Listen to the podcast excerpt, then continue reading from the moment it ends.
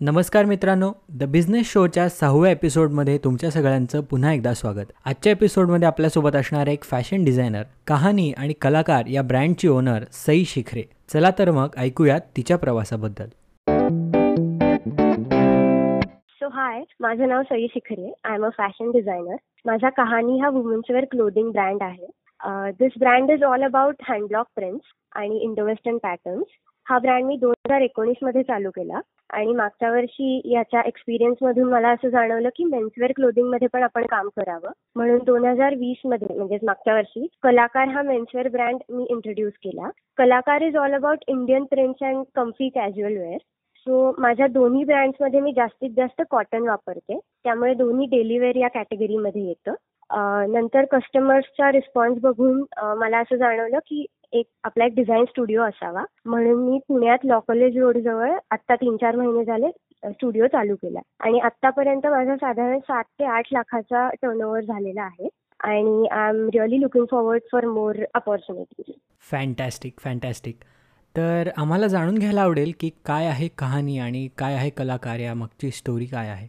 Yes so आजकाल western कल्चरचा आपल्या सगळ्यांवरच खूप इम्पॅक्ट आहे. आणि नक्कीच तो क्लोदिंगवरही जाणवतो.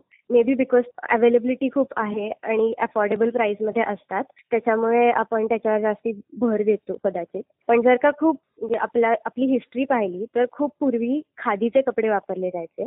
आणि त्याचा खूप जास्ती इम्पॅक्ट होता सगळ्या आपल्या इंडियन वेअरवर त्याच्यामुळे माझं this is my way of promoting Indian wear जे मी माझ्या कॅज्युअल वेअरमधून नंतर अफोर्डेबल कॉस्टमधून पण कॉटन वेअर हे मी जास्ती फोकस करायचा प्रयत्न करते आणि दुसरी गोष्ट म्हणजे कहाणीच्या मागचा विचार जर विचारशील तर कहाणी हे नाव ठेवण्यामागेच रिझन असं होतं की कहाणी ऐकल्यावर खूप क्युरिओसिटी तयार झाली पाहिजे कोणाच्या तरी मनात. त्याच्यामुळे प्रत्येक माझ्या स्वतःसाठी ऍक्च्युली खूप इमोशनल आहे. जेव्हा मी कपड्यांबद्दल विचार करते तेव्हा खूप इमोशन्स माझ्या जाग्या होतात एकदम. की मग कोणीतरी स्पेशल कुठल्या तरी व्यक्तीने दिलेली साडी किंवा माझ्या आजीची साडी किंवा हा ड्रेस खूप लकी आहे किंवा काहीतरी असं आपण आपल्या आपल्या डोक्यात एक एक मेमरीज किंवा काहीतरी असे बिलीफ तयार करतो. त्याच्यामुळे प्रत्येकच मुलीला हे अगदीच रिलेटेबल नाव होऊ शकतं असं मला जाणवलं. त्याच्यामुळे कहाणी हे नाव देण्यात आलं. आणि दुसरं कलाकारचं विचारशील तर कलाकार ब्रँडची टॅगलाईनच अशी आहे की bringing out the artist in you so प्रत्येक माणसामध्ये एक कलात्मक बाजू असते. आणि खूपदा करिअर आणि जॉब या सगळ्यामध्ये आपण आपल्या आवडीच्या गोष्टी करायला विसरतो. एस्पेशली पुरुषांमध्ये सगळ्यात जास्ती जाणवतं. त्याच्यामुळे तुमच्या कलात्मक बाजूला वाव मिळावा यासाठी कलाकार हा ब्रँड म्हणजे कलाकार हे नाव ठेवावं असं मला वाटलं. कारण कलाकारचे जर तुम्ही कुर्तीज आणि शर्ट्स बघाल तर ते खूप कॅज्युअल वेअर आहेत. खूप ट्रेंडी लुक येतो. But at the same time खूप इंडियनाइज ते दिसतात. त्याच्यामुळे इंडियन प्रिंट्स पॅटर्न्स या सगळ्या मी माझ्या डिझाईन्स मधून दाखवते. फॅन्टॅस्टिक फॅन्टॅस्टिक तर मला असं विचारायला आवडेल की ब्रँड सुरू करणं या विचारापासून आत्तापर्यंत तुला काय काय चॅलेंजेसना सामोरं जावं लागलं आणि तू काय काय गोष्टी फेस केल्या आहेस हा ब्रँड सुरू करताना? सो फॅशन डिझायनिंगच्या फर्स्ट इयरलाच माझं असं ठरलं होतं की काहीतरी आपलं आपलं करायचं. कारण डिझाईनची म्हणजे डिझायनर जर तुम्ही आहात तर तुम्ही तुमची डिझाईन ही सगळ्यांसमोर प्रेझेंट केली पाहिजे. आणि मला कोणातरी अंडर काम करणं आणि त्याची डिझाईन माझी माझी अशी प्रमोट करणं उगाच हे मला नव्हतं करायचं. But at the same time कुठेतरी एक्सपिरियन्स मिळावा म्हणून मी पहिले दोन वर्ष जॉब केला. आणि सगळ्यात मोठं चॅलेंज विचारशील तर माझ्यासाठी हेच होतं की एक फिक्स्ड इन्कम मिळायला लागला होता. त्याच्यामुळे मी खूप माझ्या कम्फर्ट लेवलला गेले होते. की आता मिळतंय. आणि जस्ट पैसे मिळायला लागल्यावर एक आपल्या सगळ्यांच्याच मनात असतं की मला हे घ्यायचंय ते घ्यायचंय. तसं ऑफकोर्स मलाही मी खूप खर्च केला वेळासारखा आणि ते एक काय म्हणतात ना एक कम्फर्ट झोनमध्ये जर तुम्ही असाल तर नाही आपण बाहेर येऊ शकत त्यातनं. आणि तसं मला म्हणजे व्हायला लागलं होतं माझं. त्यामुळे माझं थोडंसं गोलकडे लक्ष नव्हतं. त्यामुळे जेव्हा हे मला लक्षात आलं की अरे आपल्याला आपलं काहीतरी करायचं असेल तर ही सायकल ब्रेक केली पाहिजे. त्याच्याशिवाय आपण नाही. म्हणजे ह्याच्यातनं बाहेर पडलं. कारण ऑफकोर्स बिझनेसमध्ये काय मला महिन्याला बारा हजार मिळतात का पंधरा हजार मिळतात हे म्हणजे कधीच शक्य नाही होणार आहे. ऍटलिस्ट फॉर इनिशियल डेजमध्ये तर अगदीच नसतं कोणाला. त्याच्यामुळे हे खूप मोठं चॅलेंज माझ्यासाठी होतं. नंतर दुसरं चॅलेंज म्हणशील तर नाव काय द्यायचं ब्रँडला हे होतं. कारण it has to be relatable जसं मी मगाशी म्हणाले तसं. आणि नाव ऐकल्यावर एक उत्सुकता मनात तयार व्हायला पाहिजे प्रत्येकच व्यक्तीच्या असं मला वाटलं होतं. आणि एस्पेशली हिंदीतच द्यायचं होतं कारण हे नक्की ठरलं होतं माझं की इंडियन टेक्सटाईल्समध्ये मी काहीतरी नक्की करेन. त्यामुळे नाव शोधणं हे माझ्यासाठी खूप चॅलेंज होतं. कारण खूप आजकाल खूप लोक खूप काय काय करतात. त्यामुळे तुमच्या नावात ताकद पाहिजे काहीतरी. त्यामुळे ते खूप कॅची पाहिजे हे माझं नक्की ठरलं होतं. अजून प्रॅक्टिकल लेवलवर जर चॅलेंजेस म्हणशील तर आत्ताही खूप येतात. म्हणजे काय अगदी एकतर हा बिझनेसमध्ये म्हणजे क्लोदिंग इंडस्ट्रीमध्ये हे जे काही घडतं ते फक्त आणि फक्त टेलर आणि मास्टरिंगमुळे घडतं. त्यामुळे त्यांच्याबरोबर एक तुमचं ट्युनिंग जुळणं नंतर फॅब्रिक्स कुठे मिळतील ते बघणं वेगवेगळे रिटेलर्स शोधणं नंतर कॉम्पिटिटर्स जर कोणी असतील तर त्यांच्या सतत अप टू डेट राहणं. हे सगळं होतच राहतं. त्यामुळे हे चॅलेंजेस फेस करावेच लागतात. बट जायचं हे जेव्हा ठरवतात तोच खूप मोठा चॅलेंज असतो असं मला वाटतं. आणि दुसरी गोष्ट एक उगाच असतं आपल्या सगळ्यांच्या डोक्यात की डिझायनर वेअर हे खूप महाग असतात. असा एक उगाच बिलीफ असतो लोकांचा. कारण जेव्हा तुम्ही डिझायनर आहात हे आधी सांगता तेव्हा उगाच असं एक येतं डोक्यात की अरे हे उगाच जास्ती प्राईसचे असतील किंवा असं काहीतरी येतात विचार. आणि माझं पण यायचं म्हणजे इट इज व्हेरी कॉमन त्याच्यामुळे अफोर्डेबल प्राइसमध्ये डिझायनर वेअर कसे मिळतील? हा माझा मेन चॅलेंज अजूनही आहे. वंडरफुल सई मला तुला विचारायला आवडेल की तू तुझ्या कपड्यांची किंमत कशी ठरवतेस? म्हणजे ते सामान्य माणसासाठी अफोर्डेबल असावेत ह्यासाठी आणि त्यातून तुझासुद्धा फायदा प्रॉफिट जे काही आपण म्हणू शकतो ते निघावा. ह्यासाठी तू कपड्यांची किंमत कशी मॅनेज करतेस? आणि त्यासाठी तुला काय काय रिसोर्सेस लागले? ते पण सांगू शकतेस? ओके तो तुला फ्रँकली म्हणजे सांगायचं झालं तर मी जेव्हा अगदी सुरुवातीला जिथून फॅब्रिक्स घ्यायचे तेव्हा माझी कॉस्ट प्राइस मला म्हणजे मी त्यातनं काही काढूच शकत नव्हते माझे. फॅब्रिक्स घेणं टेलर्सला मॅनेज करणं ह्याच्यातनं मला काहीच प्रॉफिट होत नव्हता. आणि उगाचच मग ती खूप कॉस्टली होत होतं कारण कितीही म्हटलं तरी ऍटलीस्ट टेन पर्सेंट तरी त्यातनं तुम्ही मिळवले पाहिजेत. आणि मी त्यात डिझायनिंग चार्जेसही स्वतःचे लावत नाही. पण तरी सुद्धा एक उगाच खूप प्राइस आहे असं वाटत होतं. त्यामुळे मी वेगवेगळे रिटेलर्स आता माझ्याकडे आहेत जे मुंबईत आहेत जयपूरमध्ये आहेत ऑल ओव्हर इंडियात आहेत इनफॅक्ट सो जिथून कापड येतंय त्यांच्याकडे जर का मागितले प्रोडक्शन जिथे होतं तिथूनच जर मागितले तर मला ती खूप म्हणजे माझ्या कॉस्टिंगवर नक्कीच खूप फरक पडला. आणि दुसरी गोष्ट तुमचे ठरलेले टेलर्स असणे जोपर्यंत एक फिक्स टेलर होत नाही. तोपर्यंत तुमची कॉस्टिंगमध्ये सतत फरक पडतच राहतो. त्यामुळे तुमचं त्यांच्याबरोबर ट्युनिंग जमणं फिक्स रेट ठरवणं हे सगळं खूपच मोठा तू म्हटलीस तसं होतं की हे रिसोर्सेस सगळ्यात जास्त महत्त्वाचे होते. आणि या इंडस्ट्रीमध्ये मशिनरी खूप लागते. म्हणजे मशीन्स घेणं आयर्न टेबल असे म्हणजे वेगवेगळ्या अशा खूप गोष्टी असतात. त्यामुळे ज्या फिक्स्ड गोष्टी लागतात तुम्हाला अशासाठी पण एक वेगळे रिसोर्सेस मग थोडे दिवस मी कुठून तरी भाड्याने किंवा रेंटवर हे आणली होती की आयर्न टेबल वगैरे असं. सो या सगळ्या गोष्टी जोवर तुम्ही जाऊन तिथे करत नाही तोवर हे रिसोर्सेस मिळणं तर अवघड आहे. त्यामुळे मला असं वाटतं की रिसोर्सेससाठी you have to go there आणि मग over the period of time तुम्हाला रिसोर्सेस मिळतात. म्हणजे आता असे माझे खूप फ्रेंड्स आहेत ज्यांचे ब्रँड्स आहेत स्वतःचे. सो मग त्यांच्याबरोबर कोलॅबरेशन करणं. बिकॉज ते पण म्हणजे दुसरे ब्रँड्स हे पण ऑफकोर्स मी त्यांच्यासाठी ते माझ्यासाठी हा एक प्रकारचा रिसोर्सच आहे कारण शेवटी माहिती कळते की कुठून तू करतेयस मग मी हे करते ह्याच्याने पण खूप खूप जास्ती फरक पडतो. त्यामुळे येस हे नक्कीच मोठे रिसोर्सेस वाटतात मला. ओ okay okay. That's very informative मला एक असा प्रश्न विचारायचा आहे की तू हे स्टॉक मॅनेजमेंट हा पार्ट कसा हँडल करतेस तुझ्या बिझनेसमध्ये म्हणजे आता किती कापड घ्यायचं आणि किती सेल करायचा आणि किती कस्टमरपर्यंत कसं पोचायचं म्हणजे ह्या सगळ्या गोष्टी तू कशा मॅनेज करतेस? सो मला ना एक इन्सिडेंट सांगायला आवडेल इथे. तागे घ्यायला पूर्वी जायचे. तेव्हा फर्स्ट काही म्हणजे इनिशियल फेजमध्ये मी ऑफकोर्स घरच्यांबरोबर जायचे कारण त्यांच्यामुळेच हे सगळं आहे आता त्याच्यामुळे जेव्हा मी मला हे कापड घ्यायचंय आणि माझ्या डोक्यात काहीतरी डिझाईन्स असायची त्यानुसार मी हे फॅब्रिक्स घ्यायचे तेव्हा माझ्या बाबाला खूप असं प्रेशर येतं की अरे अचानक आपण चाळीस मीटर कापड काय घेतोय एकाच म्हणजे ह्याचं पुढे जाऊन हे काय दिसणार आहे? पण ती जी मी साईज रेंज करते त्या साईज रेंजसाठी एवढं कापड घेणं गरजेचंच आहे. त्याच्यामुळे मला हा खूप एक असा माझ्याबरोबर घडलेला फनी इन्सिडेंट वाटतो की म्हणजे बाबा असं म्हणायचं एकदम अगं ही बेडशीट वाटते तू का घेतेस हे कापड? म्हणजे ह्याचं ऍक्च्युअलमध्ये जाऊन कसं दिसणार आहे? बट जेव्हा ते ऍक्च्युअल प्रोडक्ट होतं तेव्हा ते घेतले जातात. त्यामुळे हे मला नक्कीच वाटतं की अख्खी रेंज करणंच कधीही सोयीचं आहे. कारण जर तुम्ही रेडीमेडमध्ये असाल तर तुम्ही त्या मग एक्सरसाइजचा एस करूनही विकू शकता जर काही झालं तर. आणि माझ्या प्रत्येक ड्रेसमध्ये साधारण चार चार इंचाची मार्जिन मी ठेवते. त्यामुळे एस साईजचा अगदी शोल्डर नाही होणार पण चेस्ट आणि वेस्ट ही साधारण एल साईज पर्यंतही वाढू शकते एवढी मार्जिन मी ठेवते. त्याच्यामुळे माझे त्यातल्या त्या ड्रेसेस बरेचसे हालतात. त्यामुळे काही तसा एवढा प्रॉब्लेम येत नाही. पण तरी सुद्धा काही काही वेळेला जेव्हा ओकेजन्स असतात फेस्टिवल्स असतात तेव्हा मग मी ऑफर्स करणं आणि आता स्वतःची जागा असल्यामुळे एक्झिबिशन्सवर मला जास्ती रिलाय नाही राहिलं तरी चालू शकतं. कारण काय कितीही म्हटलं तरी तुम्ही भेटलात कस्टमरला तर खूप कॉन्फिडेंटली कपडे घेतले जातात जर कस्टमर तुमच्यासमोर असेल तर. त्याच्यामुळे मी माझी जिथे आता जागा आहे तिथेच वेगवेगळी एक्झिबिशन अरेंज करते. मी किंवा मग कुठल्या तरी ब्रँड बरोबर कोलॅबरेशन वगैरे अशा बेसिसवर आणि त्याच्यामुळे मग ऑफर्स ठेवल्या वेगवेगळ्या की नक्कीच फरक पडतो. कारण लोक येतात घेतात. आणि दुसरी गोष्ट म्हणजे असं खूपदा होतं की म्हणजे मला हा ड्रेस आता नको आहे तर ह्याचं काहीतरी करून दे. तर मी वरही फोकस करते की म्हणजे आता तुला ह्याची स्लीव आवडत नाही का? मग ह्याची ह्याला लावू ह्याची ह्याला असे करूनही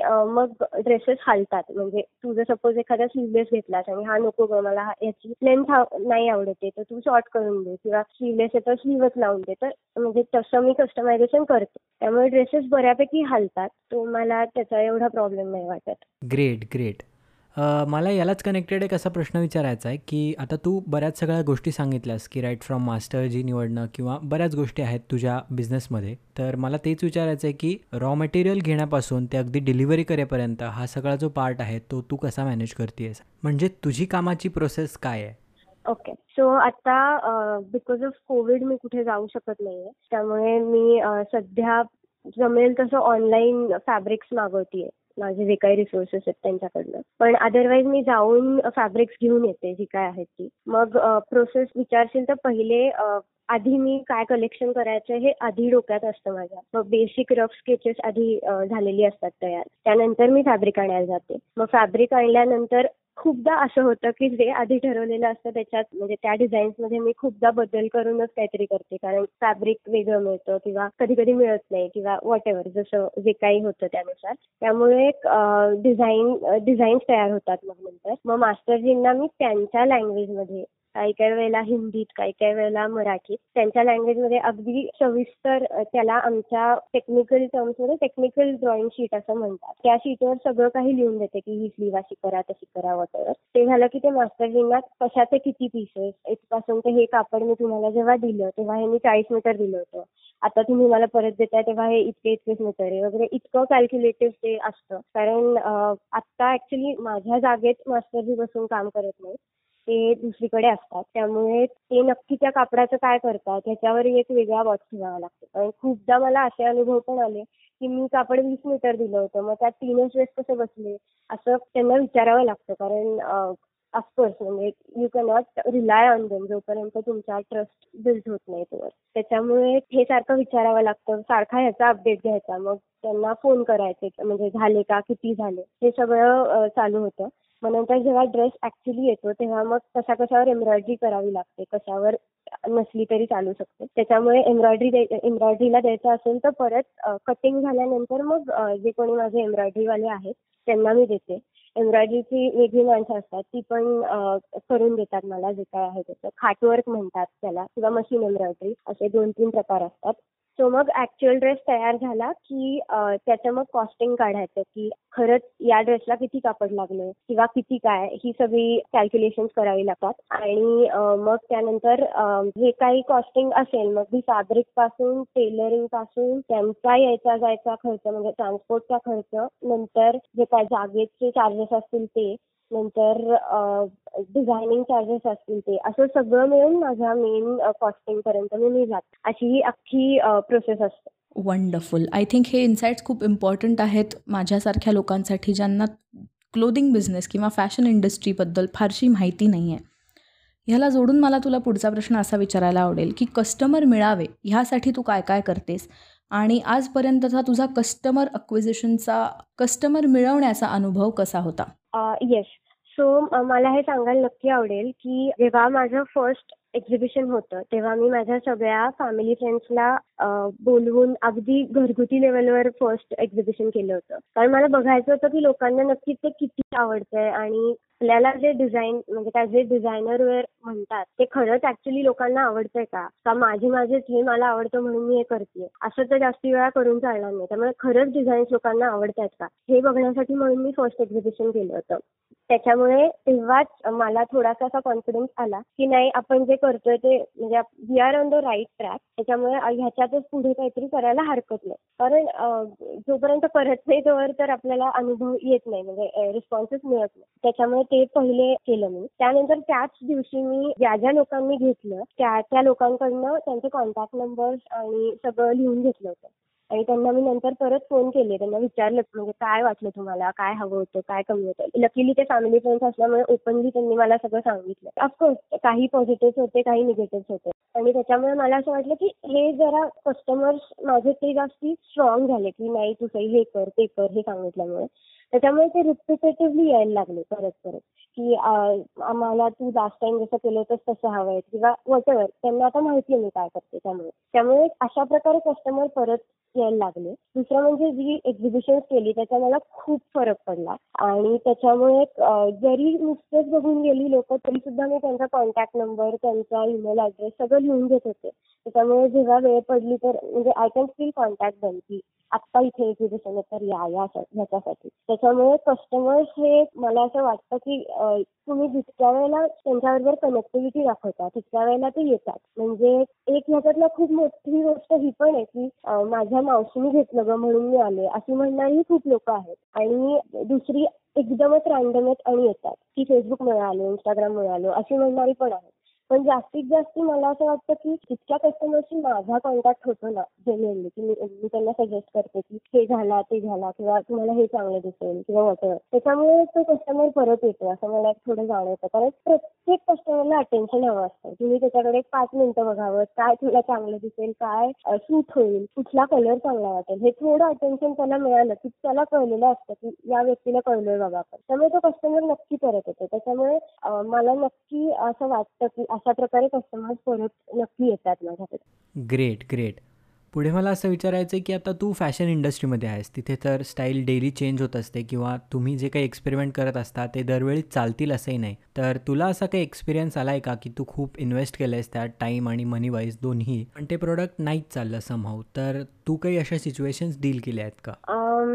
ऍक्च्युली एक म्हणजे काही ह्याच्यात एवढा माझा लॉस ऍक्चुअल नव्हता झाला. पण मी एक काही टॉप्स केले होते म्हणजे शॉर्ट कुर्तीज. त्याची स्लीव्ज लोकांना खूप आवडत होती पण समव घातल्यावरती एवढी चांगली वाटत नव्हती. आणि मी एक वेगवेगळ्या सायझेसच्या लोकांचं ऑब्झर्व केलं की एस साईज असं ना एक्सेल दोघांनाही ती जरा फनीच वाटते असं मला जेन्युअनली वाटायला लागलं. त्याच्यामुळे मग मी त्यावेळेला काय केलं ती जी स्लीव होती ती काढून टाकली. आणि मग त्याच्या जागी जी प्लेन स्लीव होती ती दिली.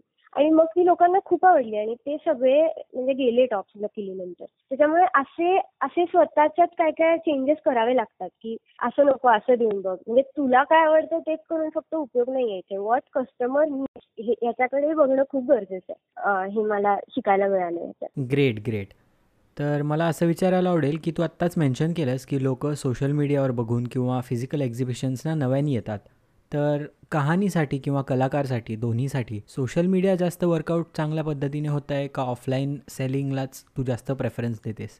येस सो खूप खरं सांगते मी. कोविडमुळे मला माझ्या बिझनेसचं मॉडेल चेंज करावं लागलं. माझा फोकस हा सगळ्यात जास्त ऑफलाईनवर होता. कारण त्यावेळेस मी स्वतःला खूप एक्झिबिशन्सच्या प्लॅटफॉर्मवर प्रमोट करत होते. मला हे थोडं वाटतं स्वतःबद्दल की माझे कपडे लोक बघितल्यावर कापडाला स्पर्श केल्यावर घेतात. आणि त्यासाठी मला ऑनलाईन मार्केटिंग केलंच पाहिजे किंवा सारखी स्टोरी टाका किंवा तुम्ही काय वेगवेगळ्या पोस्ट टाका ऍक्टिव्ह राहा हे मला तेवढं गरजेचं वाटत नव्हतं. पण ड्यू टू कोविड नक्कीच मी ऑनलाईन मार्केटिंगवर शिफ्ट झाले. आणि आता पण we all are learning new things म्हणजे मी आणि माझी जी टीम आहे ते आम्ही सगळेच नवीन नवीन गोष्टी शिकतोय. कारण हजार गोष्टी आहेत त्याच्यात शिकण्यासारख्या. की आज तुम्ही स्टोरीज टाकलीत तर उद्या तुम्हाला त्याच्यात काहीतरी काय इफेक्टच द्या वेगळा आणि टाका वगैरे असं काय काय. त्यामुळे कोविडमुळे मला नक्कीच फोकस बदलावा लागला. बट लकीली म्हणजे आता या मागच्या एक महिन्यातच मला असं जाणवलं की नाही फरक पडतोय कोविडमुळे पण. म्हणजे लोक बोलतील का? लोक डीएम करतील का आपल्याला? असे खूप प्रश्न होते. कारण ऑफकोर्स मी स्वतः एवढी ऍक्टिव्ह इतकी ऍक्टिव्ह पर्सन नाहीये when it comes to social media त्यामुळे मला तो तेवढा कॉन्फिडन्स नव्हता. त्याच्यामुळे मला कळत नव्हतं नक्की कसं केलं पाहिजे. पण केल्यावर असं जाणवलं की लोक बोलतात. म्हणजे लोक छोट्या छोट्या गोष्टी ऑब्झर्व करतात की अरे ते त्या दिवशी टाकलेलं ते होतं ना ते छान होतं. मग स्क्रीनशॉटच काढून ठेवला. असे खूप ऑब्झर्वंट असतात लोक. आणि म्हणजे हे केलंच पाहिजे. आणि लकीली कोविडमुळे माझ्यात म्हणजे मला करावं लागलं हे. नाहीतर अदरवाईज मला नाही वाटत मी एवढा प्रेफरन्स दिला असता ऑनलाईनवर कारण माझं ऑफलाईनवर व्यवस्थित सेल चालू होता. आणि त्याच्यामुळे मला असं वाटलं की ही गरज नाही आपली. पण नाही ऑनलाईन ही गरज आहेच ऑफकोर्स आणि जर का तुला मी फ्रँकली सांगितलं ऑनलाईन का ऑफलाईन असं जर तू विचारशील तर मला असं वाटतं की आपली जी जनरेशन आहे म्हणजे पंचवीस ते साधारण पस्तीस वयोगट हेच सगळ्यात जास्ती ऑनलाईन घेत आहेत असं मला एक लक्षात आलं. कारण का कितीही म्हटलं की कोविड आहे ऑनलाईनच घ्या वगैरे तरी काही लोक अशी आहेत. आणि जी जास्ती कॉटन लव्हर्स आहेत जो एज ग्रुप आहे फोर्टी फाईव्ह टू सिक्स्टी की या एजमध्ये कळतं ऍक्च्युली की कॉटन हे किती कम्फर्ट लेवलला आहे. आणि त्या एज ग्रुप पर्यंत लोक साधारण अशी पोचलेली असतात की आता आम्ही कम्फर्ट या झोनला आलेलो आहोत पन्नास वगैरे लोक. त्याच्यामुळे कॉटन म्हणजे किती वापरायला सोपं आणि किती कम्फर्टेबल आहे यासाठी म्हणजे कॉटन प्रेफर करणारी लोक आहेत. पण ही लोक ऑनलाईन नाही घेऊ शकत. असं मला खूप जाणवलं. मे बी टेक्नॉलॉजी ही एवढी त्यांच्यापर्यंत पोचत नसावी किंवा ते एवढे कम्फर्टेबल नसावे किंवा कापडाला स्पर्श केल्याशिवाय कापड घेत नाही असे काही बिलीफ आहेत. त्याच्यामुळे असेल. पण आपला एक ग्रुप जास्ती ऑनलाईन घेतो आणि जास्ती फोर्टी फाईव्हच्या अबाव लोक जास्ती ऑफलाईन घेतात असं मला नक्की जाणवलं. करेक्ट करेक्ट ऍब्सुल्युटली यालाच कनेक्टेड मला तुला असं विचारायचं आहे की तुम्ही जेव्हा हे मॉडेल अडॅप्ट केलं सोशल मीडियाचं त्यानंतर तुम्ही त्या गोष्टी कशा वर्कआउट करताय? कारण त्यात बऱ्याच नवीन गोष्टी इन्वॉल्ड आहेत की आता फोटोशूट असतील ग्राफिक डिझायनिंग असेल किंवा पोस्टचं प्लॅनिंग असेल या सगळ्या गोष्टी तुम्ही कशा वर्कआउट करताय? येस सो माझी सोशल मीडियाची टीम आहे. कारण मी मगाशी म्हटलं तसं मला खरंच यातलं पटपट काही कळत नाही आणि मी नाहीये एवढी ऍक्टिव्ह या सगळ्या गोष्टीवर. त्यामुळे माझी टीम आहे नक्कीच आणि आम्ही म्हणजे जे काही ट्रेंडनुसार चाललंय ते रील्स करा किंवा अशा प्रकारे फोटोशूट करून बघू. मग हे चांगले वाटतात. असे वेगवेगळी गोष्टी अडॅप्ट करणं या सगळ्या गोष्टी नक्कीच करतोय. आणि एक टाइमलाईन आहे. म्हणजे आम्ही नेहमी महिन्याच्या सुरुवातीला एक टाइमलाईन करतो. एकतर कलाकार आणि कहाणी आणि याची दोन माझी स्वतंत्र अकाउंट असल्यामुळे दोन्हीची टाइमलाईन्स करावी लागतात. की आज काय मंडे वेनसडे फ्रायडे वॉटेवर जे काय ठरलं असेल त्यानुसार टाइमलाईन्स असतात. आणि आता इंस्टाग्राम बिझनेस इतकं चांगलं आहे की त्याच्यात तुम्हाला कधी पोस्ट टाकणं गरजेचं आहे किंवा कुठल्या प्रकारची लोक बघतायत काय एज ग्रुप आहे काय म्हणजे फिमेल जास्ती बघतायत का मेल जास्ती बघतायत इथपासून ते सगळं कळतं. आणि त्याच्यामुळे ह्याचा मला नक्कीच फरक पडला. कारण कलाकारच्या ह्याचं मला सांगायला आवडेल कलाकारच्या अकाउंटवर जरी ते मेन्सवेअर असलं तरी सगळ्यात जास्त फिमेल बघतात. आणि फिमेलच बायर्स जास्ती आहेत कलाकार पण म्हणजे कितीही म्हटलं मुलगा शर्ट घ्यायला आलाय असं पटकन नाही घडलंय. म्हणजे हार्डली दोन तीन एक्झाम्पल्स आहेत माझ्याकडे ग्रेट ॲज वी नो ही इंडस्ट्री ग्रोईंग आहे. आपल्या वयाची खूप लोक सध्या फॅशन इंडस्ट्रीमध्ये काम करतायत. त्याला जोडून मला तुला असा प्रश्न विचारायला आवडेल आता की ही जी कॉम्पिटिशन आहे या इंडस्ट्रीतली ती तू कशी डील करतेस? आणि हेल्दी कॉम्पिटिशन म्हणूया आपण असं नाही की खूप टफ असते. पण तरी सुद्धा ह्या सगळ्या लोकांबरोबर जे तुझ्यासारखाच बिझनेस करतात त्यांच्याबरोबर टिकून राहण्यासाठी तुझा गेम स्ट्रॉंग व्हावा ह्यासाठी तू इंडिव्हिज्युअली काय एफर्ट्स करतेस? खरंच मला जेन्युअनली असं सांगायला आवडेल की माझ्या खूप मैत्रिणी आहेत अशा ज्या खूप अमेझिंग काम करतात म्हणजे फॅशन इंडस्ट्रीमध्ये त्यांचे स्वतःचे ब्रँड्स आहेत आणि त्यांची कॉन्सेप्ट खूप स्ट्रॉंग आहे. खरंच ती हेल्दी कॉम्पिटिशन असते त्यावेळेला. म्हणजे मला नाही वाटत की तिथे काय असं प्रॉब्लेम्स येतात. त्याच्यामुळे खरंच जेन्युअनली जेव्हा मी ह्यांच्या सगळ्यांबरोबर स्वतःला बघते तेव्हा मला असं वाटतं की ते काय किंवा मी काय? असं जेव्हा तुम्ही स्वतःची थीम किंवा स्वतःची कॉन्सेप्ट स्ट्रॉंग ठेवताना जसं मी आता ठरवलंय की काही उद्या आपण हँडब्लॉकमध्ये काम करायचं. म्हणजे एक जर का तुम्ही एक तुमचा सेगमेंट ठरवलात की नाही बाबा हे हँडलॉक प्रिंट आहे मग हँडलॉक प्रिंटमध्ये मी साडी पण करीन का किंवा काय शॉर्ट्स पण करीन वॉट एव्हर पण एक थीम असली की मग तुम्ही तुम्ही अजून स्ट्रॉंग व्हावं किंवा तुम्ही असं काहीतरी जगावेगळंच काहीतरी करावं मग लोक बघतील. असं काही करायची गरज नाही पडत. आणि आपण सगळे सिनेमाचे असल्यामुळे आणि सगळेजणच आजकाल तर खूप लोक असं काय काय करतात. तर मला सगळ्यांनाच हे एक असं म्हणजे आणि मी हे स्वतःला नेहमी सांगते. त्यामुळे मला हे सगळ्यांनाच सांगायला आवडेल की कुठलाही बिझनेस चालू केला तर त्याला ऍटलिस्ट हजार दिवस तरी दिले पाहिजेत. कारण एकतर अनफॉर्च्युनेटली फॉर्च्युनेटली आपल्याच वेळेला हे सगळं कोविड आणि सगळं होतंय. पण तरी सुद्धा त्याच्यातनं म्हणजे खरंच मी खूप ऑनलाईन ह्याच्यावर म्हणजे मी मगाशी म्हटलं की माझा ऑनलाईन फोकस झाला. तो खूप चांगलं झालं कारण का त्याच्यामुळे मी फोटोग्राफीवर फोकस केला. त्याच्यामुळे मी बाकीची लोक काय करतात हे बघायला लागले. आणि खूप क्रिएटिव्हली लोक रील्स वगैरे करतात. म्हणजे त्याला एक वेगळ्या लेवलची कमिटमेंट आणि सगळं द्यावं लागतं. त्याच्यामुळे नक्कीच असं वाटतं की आपण सस्टेन होणं या सगळ्यामध्ये. हा आपला स्ट्रॉंग पॉईंट असू शकतो आणि प्रत्येकाचाच तो असू शकतो. की काही झालं तरी नाही सोडायचं. आपलं ठरलंय ना मग हे करायचं. ही एक गोष्ट मला स्पेशल वाटते खूप. प्रत्येकाच्यातच ती असावी. की काही झालं तरी सुद्धा मी गिवअप नाही करणार आणि मी करणार. आणि ह्याच्यामुळे स्ट्रॉंग होईल असं मला नक्की वाटतं. वंडरफुल आय थिंक हे खूप जास्त गरजेचं आहे प्रत्येक माणसाला समजण्यासाठी की सगळ्या कॉम्पिटिशनमधनं आपण पुढे जाणं जास्त महत्त्वाचं आहे. आपल्या ब्रँडवर फोकस करणं जास्त महत्त्वाचं आहे.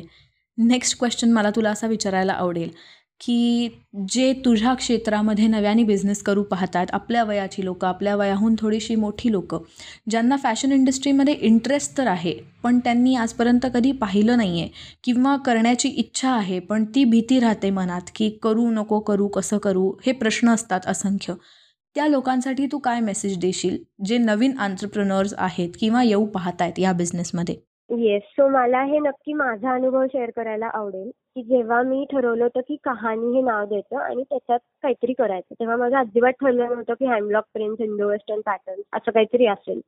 असं ठरलं होतं की आपण काहीतरी करायचं बाबा. आणि त्याच्यामुळे मला वेगवेगळे एक्सपेरिमेंट केल्यावर असं जाणवलं की नाही आपला जास्ती कल हँडलॉक प्रिंटकडे जातोय किंवा हे जास्ती आवडतंय लोकांना त्यामुळे हे मी केलं पाहिजे. हे मला काहीतरी चार प्रयोग केल्यानंतर जाणवलं. त्यामुळे मला असं वाटतं की वेगवेगळे प्रयोग केल्यावर कुठल्या तरी कन्क्लुजन या की मला हेच करायचंय तेच करायचं आधीपासूनच बाउंड्रीज ठेवल्या ना तर आपण नाही स्वतःला तेवढं फ्रीली कुठेतरी एक्सप्रेस होऊ शकत आपण आपल्या कलेतनं असं मला वाटतं. त्याच्यामुळे खूप बाउंड्रीज आतापासूनच नका लावून घेऊ when you are starting something new काहीतरी करायचं एवढं जरी ठरलं ना तरी ही खूप मोठी गोष्ट असं मला वाटतं. आणि दुसरं मला नक्की सांगायला आवडेल की जे मी मगाशी म्हटले तेच मी परत मेन्शन करेन की नक्कीच हजार दिवस देऊयात आपण जर स्टार्ट केलं तर. थाउजंड डेज फॉर्म्युला हा डोक्यात असेल ना एकदा की काही झालं तर मी हजार दिवस काम करणार या गोष्टीवर. मग आपण डिसिजन घेऊया. हे एक नक्की करावं असं मला वाटतं. आणि वेन यू डिसाईड तेव्हा गोष्टी घडतात. त्यामुळे take decisions and do it हे मला नक्की सांगायला आवडेल. कारण पहिली मी ऍटलिस्ट चार ते पाच महिने करावं का नाही करावं का नाही याच विचारत होते. कधी आपण पाहिलेलं नसतं किंवा काय होईल कळत नाही भीती वाटत असते. त्यामुळे जस्ट गो फॉर इट हे मी नक्की सांगून घेत. येस डेफिनेटली डेफिनेटली तर coming to the next part मला तुला असं विचारायचं आहे की फायनान्शियल ॲस्पेक्टच्या दृष्टीने तू इनिशियल सुरुवात कशी केलीस? म्हणजे इनिशियल इन्व्हेस्टमेंट आपण जसं म्हणतो किंवा पहिल्यांदा जे काही फायनान्शियल ॲस्पेक्ट्स आपल्याला बघायचे असतात नवीन बिझनेस सुरू करताना तर तू त्या सगळ्या गोष्टी कशा मॅनेज केल्यास आणि आत्ताही तू फायनान्शियल गोष्टी कशा हँडल करतेस? सो जेव्हा तुम्ही फॅशन इंडस्ट्री म्हणता तेव्हा त्याच्यात प्रचंड लेवलला इन्व्हेस्टमेंट नक्की आहे. कारण एक मी मगाशी म्हटलं तसं मशिनरीसाठी इन्व्हेस्टमेंट आहे. नंतर टीमवर्क आहे हे सगळं. त्याच्यामुळे वेगवेगळ्या लोकांचे सॅलरीज किंवा त्यांना पे करणं या सगळ्या खूप गोष्टी आहेत. किंवा फॅब्रिक अशी खूप इन्व्हेस्टमेंटच्या दृष्टीने पाहिलं तर खूप आहे. सो हा खूप मला एक ट्रिकी मुद्दा वाटतो. कारण काय आपण ठरवतो की हे करायचंय ते करायचंय. आणि मग जेव्हा फायनान्शियली सगळी गणित येतात समोर तेव्हा अशी थोडंसं होतं की ओके हे आता होतंय तर आता काय करावं? पण आई बाबांमुळे हे सगळं आहे कारण ते ऑफकोर्स आहेत पाठीमागे. त्याच्यामुळे मी अजूनही छोटे छोटे फायनान्शियली काही असेल तरी त्यांना विचारते कारण अनुभव मी शेवटी ते सांगू शकतात. त्याच्यामुळे माझं सगळं जे काही फायनान्शियली आहे ते सगळं माझा बाबा नक्कीच हँडल करायला मला मदत करतो.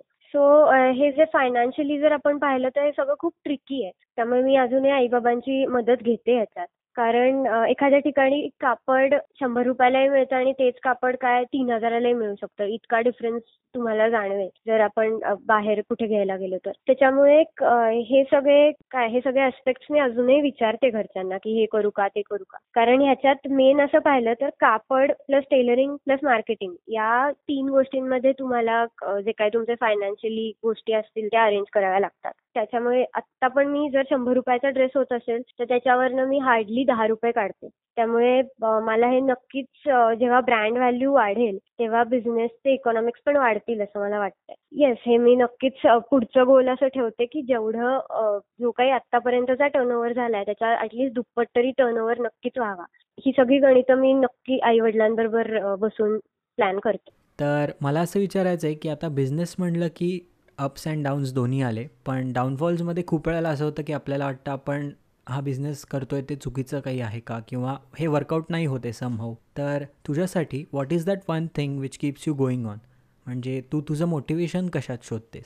ओके सो हे खूप इमोशनल आन्सर वाटेल. पण जेव्हा एखादा एखादा कस्टमर माझ्याकडनं ड्रेस घेऊन जातो आणि तो आवडीने तीन तीन चार चार वेळा घालतो आणि त्याचे मला फोटोज पाठवतो किंवा काहीतरी त्याच्याबद्दल मला रिस्पॉन्स देतो की नाही मग ते एक माहिती निगेटिव्ह किंवा पॉझिटिव्ह काही पण असला. तरी सुद्धा ते जे आपुलकीने सांगतात ना त्याच्याने मला असं वाटतं की नाही बाबा हे वर्थ इट आहे. आपण जे करतोय ते खूप म्हणजे we are on the right track असं मला खूप वाटतं. त्याच्यामुळे हे नक्कीच मला खूप मोटिवेट करतं की आपण जे करतोय ते योग्य आहे.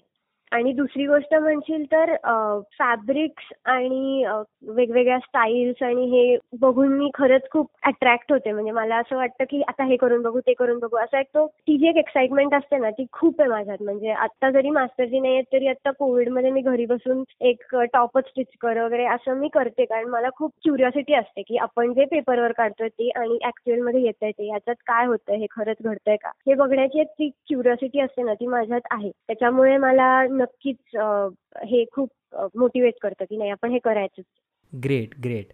तर आता मला हे जाणून घ्यायला आवडेल की कहाणी आणि कलाकारसाठी तुझे काय प्लॅन्स आहेत फ्युचर प्लॅन्स आणि आम्हाला काय काय नवीन गोष्टी तुझ्याकडून पाहायला मिळणार आहेत?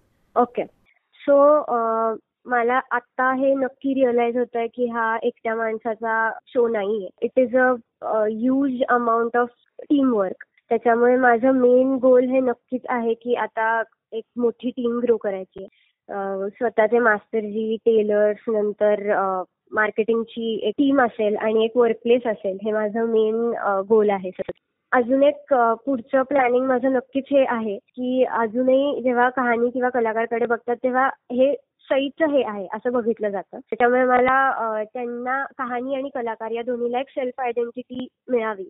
म्हणजे ऑफकोर्स त्याला वेळ लागणार आहे. हे माझं मेन गोल आहे. Fantastic fantastic coming to the end तू मला पुन्हा एकदा सांग की काय आहेत तुझे ब्रँड्स आणि तू त्यात काय काय गोष्टी करतेस? आणि लोकांना जर तुझ्याशी कनेक्ट व्हायचं असेल म्हणजे तुझ्याकडून प्रॉडक्ट्स विकत घ्यायचे असतील तर ते तुला कुठे कनेक्ट होऊ शकतात? या सगळ्यांबद्दल एकदा सांग. माझा कहाणी हा वुमेन्स वेअर क्लोदिंग ब्रँड आहे. Kahani is all about Indian hand block prints and Indo western pattern याच्यात तुम्हाला वेगवेगळे शॉर्ट कुर्तीज लॉंग कुर्तीज साडीज दुपट्टे असे व्हरायटी ऑफ पॅटर्न्स बघायला मिळतील. आणि कलाकार हा मेन्सवेअर क्लोदिंग ब्रँड आहे.